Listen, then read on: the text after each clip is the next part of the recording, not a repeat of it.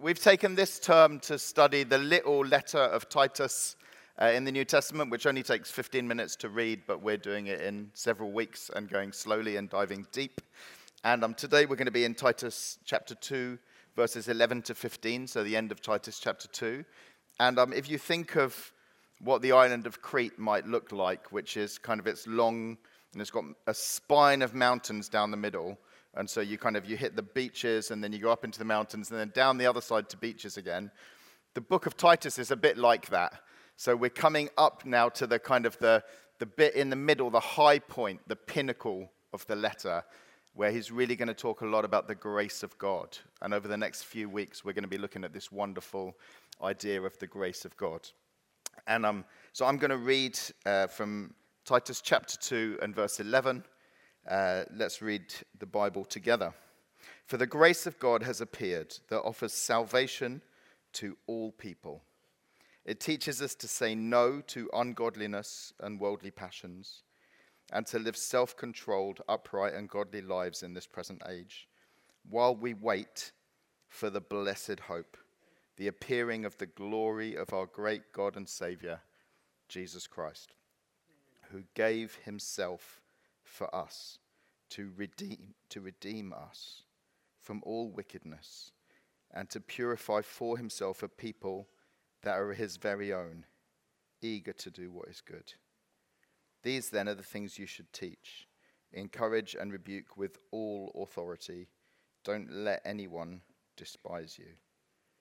And um, let's just remember uh, Titus's story because I think it's really important that it's Titus uh, who is brought here to say these things to the church. He comes from Antioch, uh, which some historians called the sewer of the empire. It was a big, bad city, kind of a gangster mafia run city. And I said t- last week, I think Titus was probably a bit of a roadman. Uh, and I think, that, I think that's true. I think he's from a tough background, uh, from the street corners. And um, the grace of God has come to him, and it's kind of plucked him out and put him into a completely different world. I mean, now he's in Crete, which is, you know, far away, and he's been on a boat for the first time, and he's, he's kind of involved in starting churches. And, and so he's, he's kind of come out of this little space, which is probably where his dad was from, and his granddad was from, and his family was from.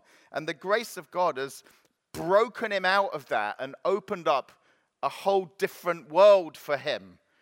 And, um, uh, you can imagine when the kind of the more established Christians, with their sort of their prim ways, saw someone like Titus walking in, and they were like, "Oh man, what you know? Why is he wearing a tracksuit or whatever?" Do you know what I mean? It's just, and I think it's really interesting. The big battle in the early church was, oh, if people become Christians who are from different backgrounds, should they get circumcised?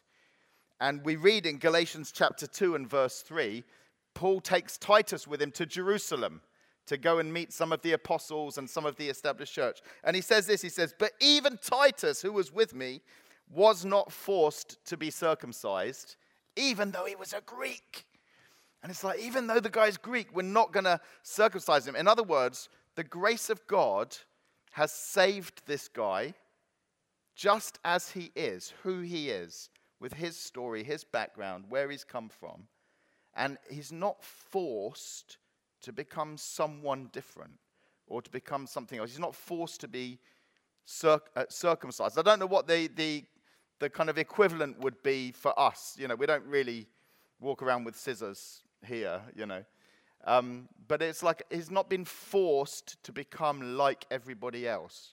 He's not been forced to look a certain way or behave a certain way or fit in in a certain way. The, if God accepts me as I am and who I am, and He loves me and forgives me and brings me into His family as I am, then I'm acceptable to God in this way. So I should be acceptable to you guys in this way.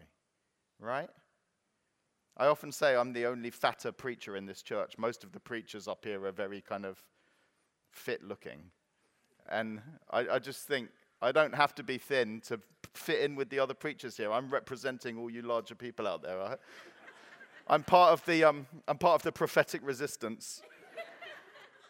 and proud of it. But, you know, God loves me as I am, you know? when, we, uh, when we started church in Turkey uh, some years ago, uh, what we realized was nearly everyone in Turkey smokes, or the people that we were serving. And um, if we tried to do a church service where we had some singing and then some preaching and stuff, people couldn't concentrate that long without a cigarette.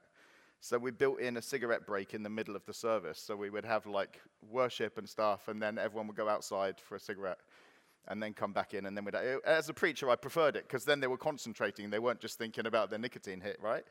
Um, and we had some visitors from America come, uh, and they were like, you know, what are you doing? You're encouraging sinful behavior. You're encouraging people to.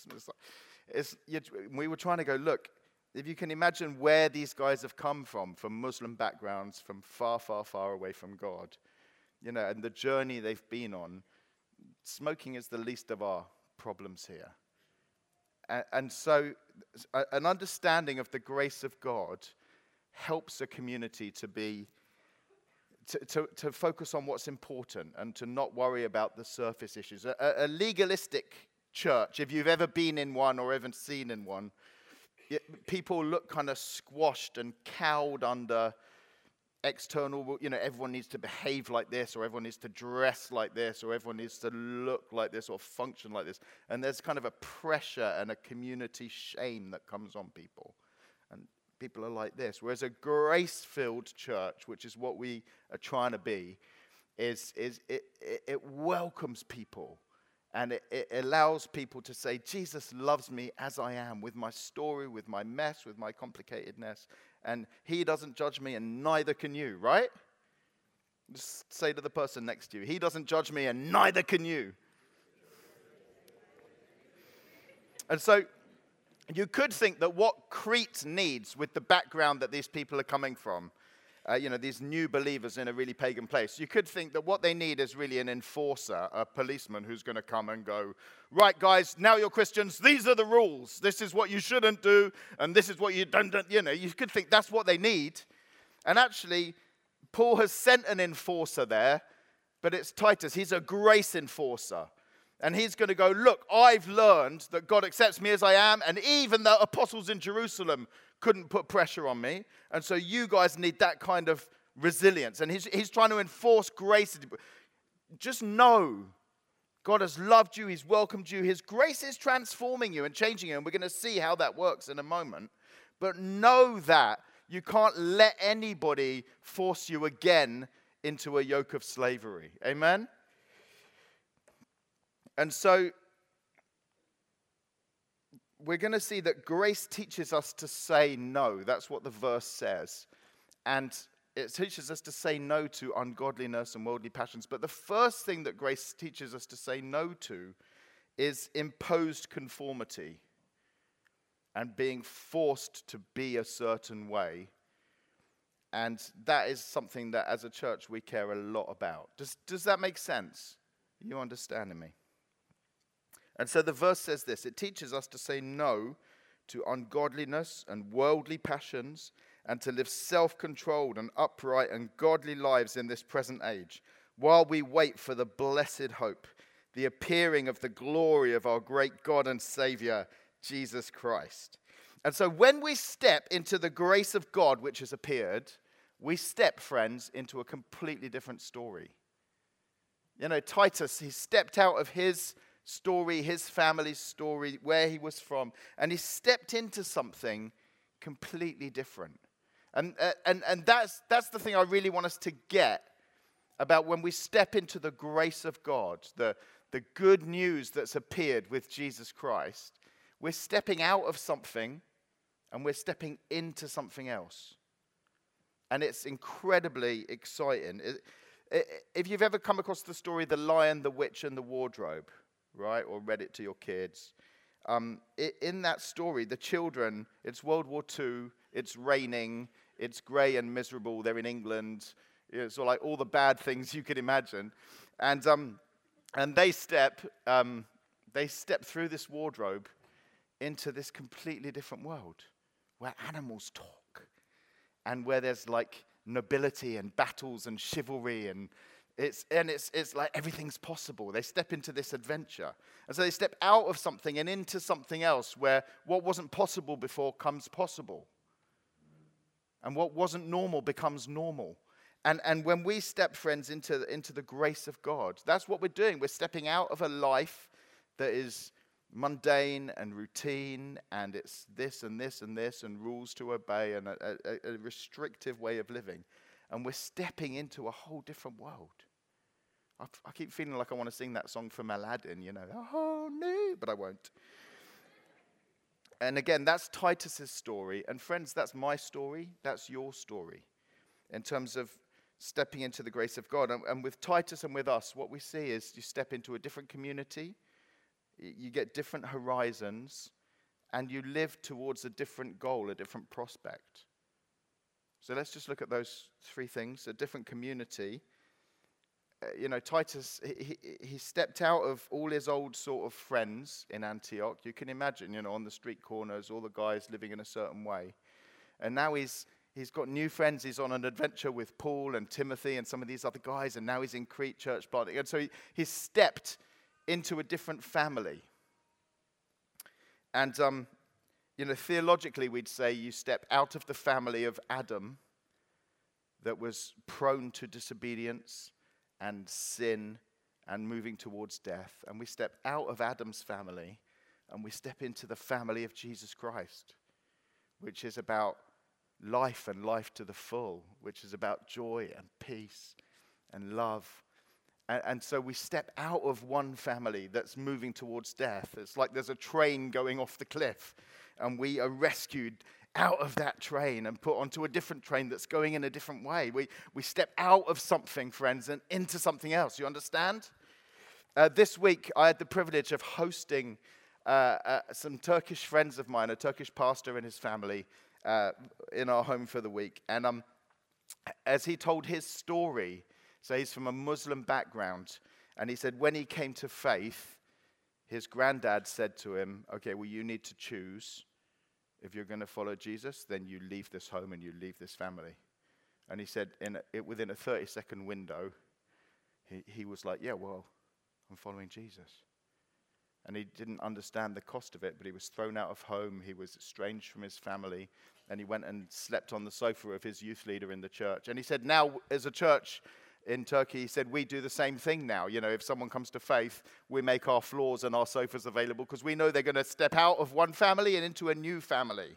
And that's what we're talking about here. You step into the grace of God, it's a completely different thing that we step into.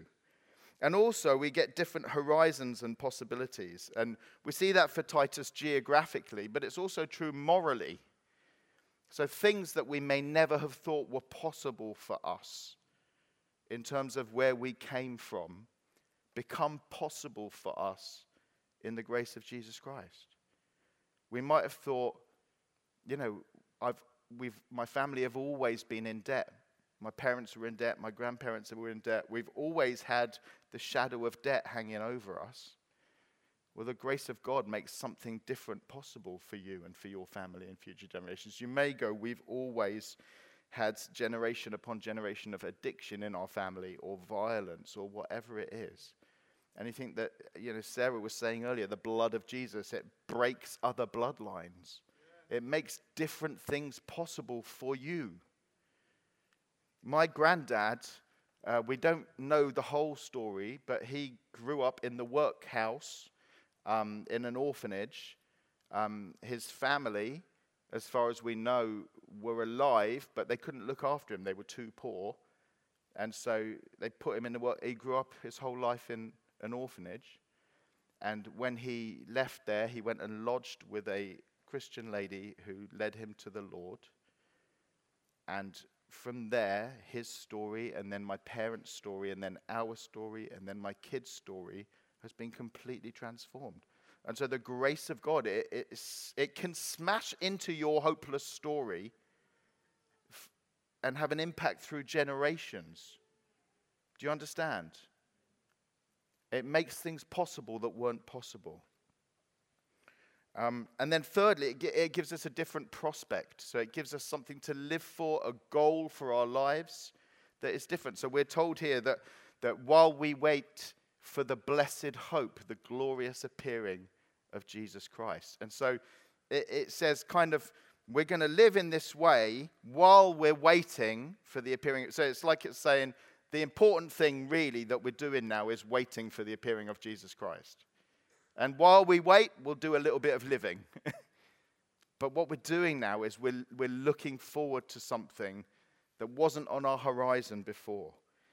Um, so grace takes us from fearing the end, from life becoming narrower and narrower and more and more limited as we move towards the death of our bodies. It takes us from fearing the end to actually we're, we're looking forward to the end. And our lives are getting wider and wider and more and more exciting as we get closer to the glorious. I can see a few of our older brothers and sisters smiling, right? Which is right. Which is right for believers in Jesus. I was talking to my friend Dave yesterday. He said he went to a funeral last week where the celebrant of the funeral was an atheist and said at the front of the funeral, We cannot know what happens to us after death. And my friend Dave said, I, I didn't realize it, but I jumped up and put my hands up. and then he was like, Oh, this is a funeral. And he sat down. He's, like, No, I object.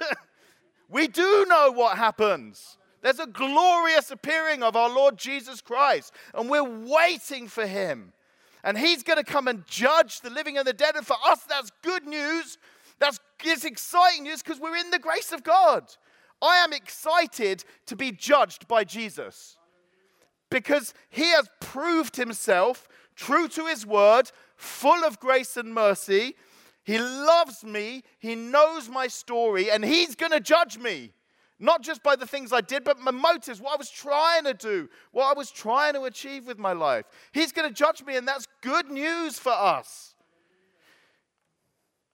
And so we're excited for Jesus to come back. We're excited to enter with him into eternal life. We're excited to, to see what happens after death and resurrection because Jesus is coming back uh, in his glorious appearing, and that's what we live for now. And then it says, and while we wait, because we're looking forward to that, grace teaches us to say no to all the pesky little things like sin. Yeah? Uh, uh, how does this work? Well, we're living for someone else. Uh, I went to a Chelsea Fulham match this week, and um, on the way into the stadium, all the Fulham fans are singing, We hate Chelsea. And all the Chelsea fans are singing, We don't care about Fulham because we're not threatened by you. Right? In other words, eh, so what? Sorry if you're a Fulham fan, no mean to offend you. Um, but actually, that's, that's kind of what this passage is telling us. It's saying, guys, we're brought into the grace of God. We're looking forward to the glorious returning of Jesus. What's a little bit of sin? Empty your life out so that it can be filled with so much good stuff. You know, I've got my life is like a it's like a container. And it can be full of lots of rubbish world stuff, right? Or it could be filled to the measure with the glorious fullness of God through the Holy Spirit. It's like, come on, it's a, it's a no brainer. Dump that stuff out of your life and be filled with Him. That's the message, friends, of the grace of God. It's not this heavy, oh, I shouldn't do this and I shouldn't do that, and here's a list of things I shouldn't do. It's like, come on, look what you could be living for. Look what you could be drinking. Look what you could be flooded with, and get rid of a few pesky little rubbish habits in your life. Do you understand? There's, it gives us a whole different perspective here. Oh, the grace of God, it steps us into a story where there's a whole different perspective. Cristiano Ronaldo was playing for Manchester United, and then he goes and he plays for some Saudi team, right, in Saudi Arabia. If his old manager from Manchester United phones him up and says, Cristiano, I need you to do this and I need you to do that, he's actually going to go, No, I don't work for you anymore. I've been transferred from the kingdom of Manchester United to the kingdom of Saudi Arabia. And in the same way, friends, when your old addictions, your old habits, your old life, your old thought patterns call you up and say, oh, you should be doing this, you should be feeling like this, you can go, who are you? I've been transferred out of the kingdom of darkness into the kingdom of the glorious Son of God who loves me and gave himself for me. What have I got to you with you anymore? Goodbye, darkness. Hang up the phone. We're not under that authority anymore. We've been transferred into a completely different space. I could see a Man United fan nodding away there. And so, friends, stepping into the grace of God opens up to us something that is so much more wonderful, so much bigger. That, that's, when it says the grace of God has appeared, that's what it's talking about. It's not saying, I got a little bit of grace into my soul. It's saying, history has changed. The, the, grace, the history was going like this, and the, and the train was going to go over the cliff, and it was all heading towards darkness. But then suddenly, the grace of God appeared and we can be rescued out of that, and we can live in a completely different space now for a different purpose, with different energy, with different passions and longings and desires. The grace of God rescues us, puts us on a different track, gives us a different family, a, a wider set of perspectives, and something else to live for. Amen? And then wonderfully, this passage hones in on Jesus and who he is and how he fits into this grace story. And it says this Our great God and Savior, Jesus Christ, who gave himself for us to redeem us from all wickedness and to purify for himself a people that are his very own, eager to do what is good. And the first thing to notice here is Jesus does everything in this verse. We don't purify ourselves, he's purifying us. We don't make a people, he's making a people. We don't redeem, He redeems. It's all Jesus, right? And we read here that He gave Himself for us to redeem us. And this is the tenderest bit. This is the, be- this is the bit where the violins play. This is the like the wonderful moment in this passage. He took flesh so that he could give himself for us, so that flesh that he took could be abused and beaten and scarred. You know, he created skin. The word became flesh. He created skin so the skin could be pierced and could bleed. That was the whole purpose of Christ taking a body and coming. It would be like if your job was a pinata maker. The whole purpose of making a pinata is so that it can be smashed and all the goodness can fall out. You know, that's the whole point of Jesus stepping into our world and taking flesh, is so that flesh can be punctured and bruised. You know, the carpenter who's used to working with hammer and nails has nails put through his own hands. He gave himself for us. And this verse tells us that Jesus is God, our great God and Savior Jesus Christ who gave himself for us. So it tells us that Jesus is God and that God in Christ gave himself for us. God, the unknowable, the creator, the eternal one, in Christ gave himself for us to redeem us. So the great I am steps into history, folds himself into a human body, and does not just say, like in Isaiah, um, Who shall I send and who will go for us? He's actually the one who also says, Here I am, send me. And it says that he did this in order to redeem us. Now, redeem is a word from the world of slavery, from the slave market. And we spoke a little bit about this last week because all the way through this chapter, it talks about slavery. It said older women should not be slaves to much wine. It said that uh, slaves should submit to their masters. And here we're told that Jesus has come to redeem us from slavery. In Crete, this island in the Mediterranean, they were familiar with slavery. There were slave ships coming through there all the time. There were slave markets in the harbors, and everybody would be used to seeing the buying and selling of human flesh. And slaves are all about profit. It, the master is just thinking, what can I get for this product? I mean, it's horrendous, it's disgusting, it's despicable. This was their reality. And if someone offers a price, then they will sell the slave out. And that is called redemption. So if, if I went to the slave market and I saw my cousin there, I would think, I don't want my cousin to be a slave. Let's try and gather as much money as we can and go and give it to the slave master and buy him out right? Because all, he, he, all the slave master cares about is the profit. Now, in this picture, it says that God in Christ, Jesus gave himself to redeem us. So, in this picture, we are slaves in the slave market. You can picture it in the harbor cities in Crete. We're slaves there. And Jesus steps forward and he says, That's my family. I don't want them to be slaves, I don't want them to be owned. And the price that he gives to set the slaves free is himself.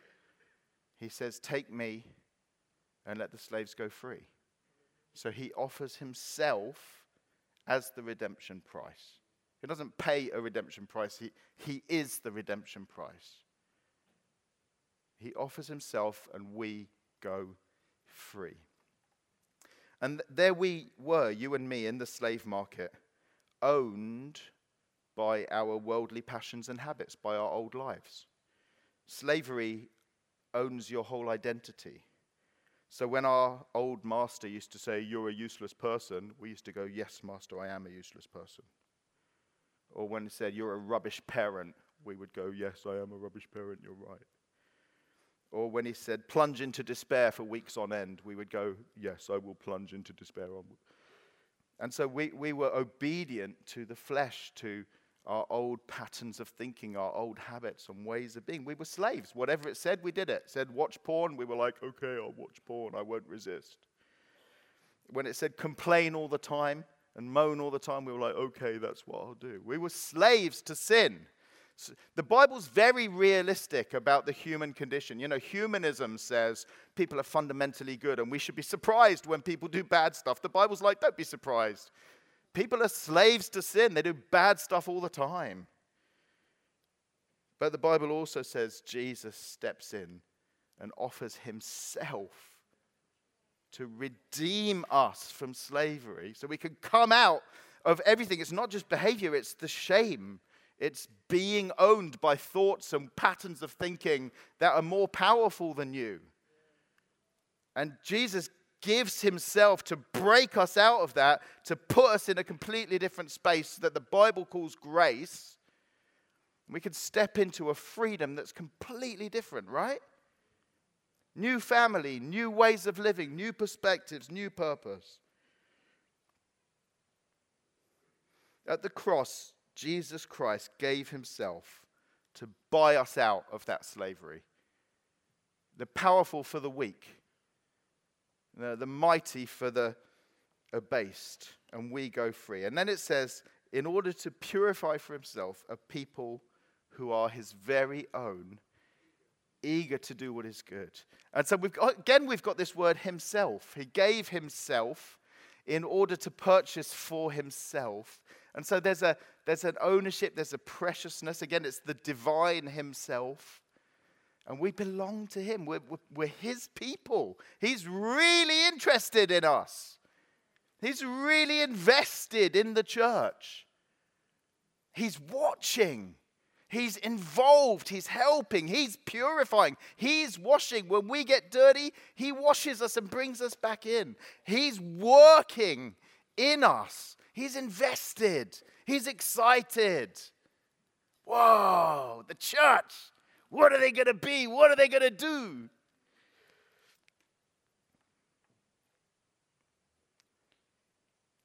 And so, what I want to say, friends, and, and I want to give us an opportunity not just to hear today, but to respond.